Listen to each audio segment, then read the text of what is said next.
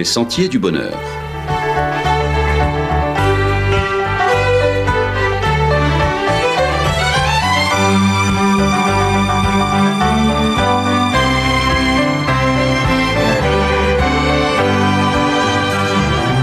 Une émission qui vous apporte un message d'espérance, de paix, de joie et de confiance. Chers amis auditeurs, bonjour. La mémoire collective martiniquaise a retenu la date du 8 mai 1902 comme celle de l'éruption de la montagne Pelée qui a rasé la ville de Saint-Pierre et provoqué la mort de plus de 30 000 personnes. Parce que les autorités de l'époque avaient négligé les signes avant-coureurs de la catastrophe, et aussi pour des raisons d'organisation d'élections législatives, ces autorités n'ont pas pu sauver cette population de la meurtrière nuée ardente. Par contre, les éruptions de 1929 à 1932 n'ont pratiquement pas fait de victimes puisque cette fois, le retour d'expérience de 1902 a permis d'évacuer les habitants du nord de l'île. Les catastrophes naturelles ont souvent des signes annonciateurs. Aujourd'hui, il serait irresponsable de ne pas en tenir compte. Quand la nature et les instruments de mesure annoncent un cataclysme, cela serait une pure folie de continuer à vivre comme si de rien n'était. Maintenant, avec la lecture de la Bible, on se rend bien compte que beaucoup de ce qui est vrai dans le domaine naturel vaut aussi dans le domaine spirituel. En effet, Jésus a enseigné à ses disciples à faire ce parallèle quand il leur a dit, dans Matthieu 24, verset 31, Laissez-vous instruire par la parabole tirée du figuier. Dès que ses branches deviennent tendres et que les feuilles poussent, vous savez que l'été est proche.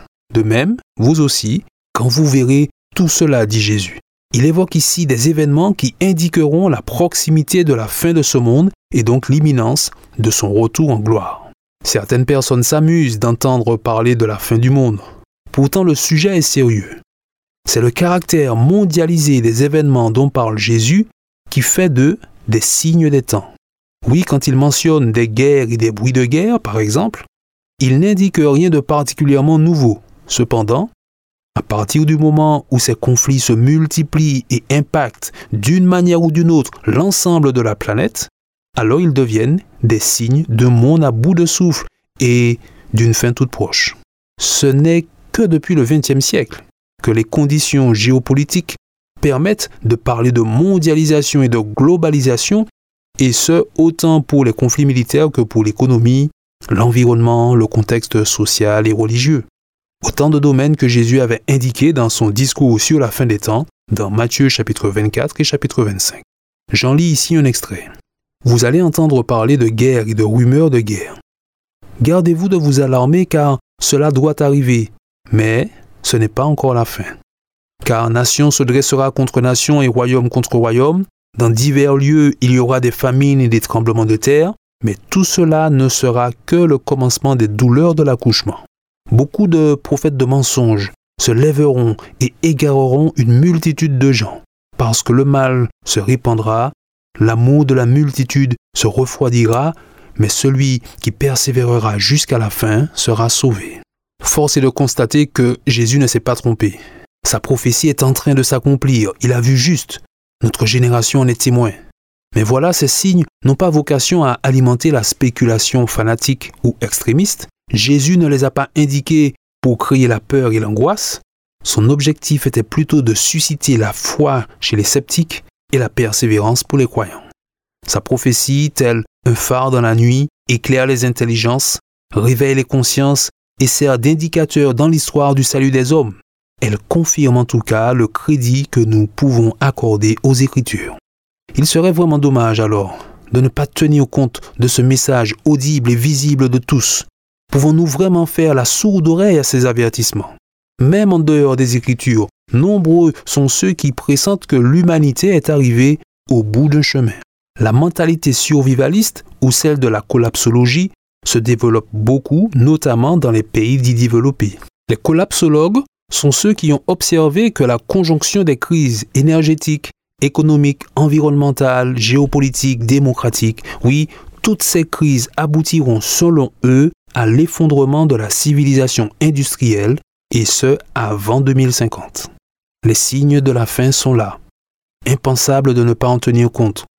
La Bible, elle, ne parle pas seulement de l'effondrement de la civilisation industrielle, elle parle de la fin de toute chose. Elle ne fixe aucune date. Par contre, avec les paroles de Jésus, elle propose plusieurs repères pour que tous puissent se tenir prêts pour le grand jour. La Bible invite ainsi chacun à expérimenter dès aujourd'hui la présence du Christ dans sa vie. Il impacte le quotidien à tel point que le croyant peut s'identifier à son Seigneur, marcher dans sa fidélité et s'engager loyalement avec Dieu. C'est ainsi que ce grand discours de Matthieu 24 et 25 sur la fin des temps s'achève avec ces paroles à destination de ceux qui auront choisi de suivre Jésus. J'ai eu faim et vous m'avez donné à manger. J'ai eu soif et vous m'avez donné à boire. J'étais étranger et vous m'avez recueilli. J'étais nu et vous m'avez vêtu. J'étais malade et vous m'avez visité. J'étais en prison et vous êtes venu vers moi. Je vous le dis en vérité, toutes les fois où vous avez fait ces choses à l'un de ces plus petits de mes frères, c'est à moi que vous les avez faites. Pour Jésus donc, se tenir prêt pour la fin ne consiste pas à faire des réserves de nourriture dans un abri antinucléaire. Avec lui, c'est surtout l'occasion de prêcher la bonne nouvelle du royaume des cieux. Cette prédication n'est pas que parole et théorie, elle est concrète. Elle soulage les souffrances, libère des addictions, accompagne les plus démunis. Oui, l'évangile sera prêché dans le monde entier pour servir de témoignage aux nations. Alors, dit Jésus, viendra la fin. Cette prophétie aussi s'accomplit dans notre génération et tous peuvent participer à cette proclamation. Il est encore temps de s'engager avec le Christ d'être acteur avec lui dans son œuvre de salut, il est encore temps de se tenir prêt pour la fin. Alors, qu'attendez-vous? Saisissons aujourd'hui l'occasion, tandis qu'elle est encore offerte. À bientôt, chers amis auditeurs.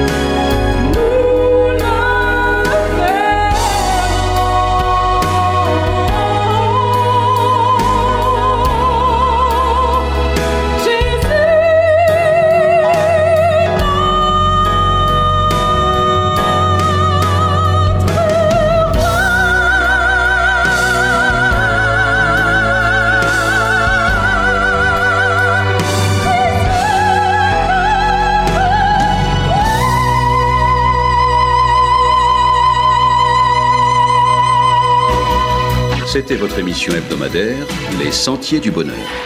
Un programme présenté par l'Église adventiste du 7e jour. Aimeriez-vous lire le texte de la causerie d'aujourd'hui? Demandez-le. Il vous sera envoyé gracieusement. Nous tenons également à votre disposition notre cours de Bible gratuit par correspondance. Nous le recommandons vivement à tous nos auditeurs. Écrivez-nous aujourd'hui même. Voici notre adresse. Boîte postale 50 97 282 Le Lamentin CEDEX 2. Nous nous réjouissons à la pensée de vous retrouver à l'écoute la semaine prochaine à la même heure. À bientôt.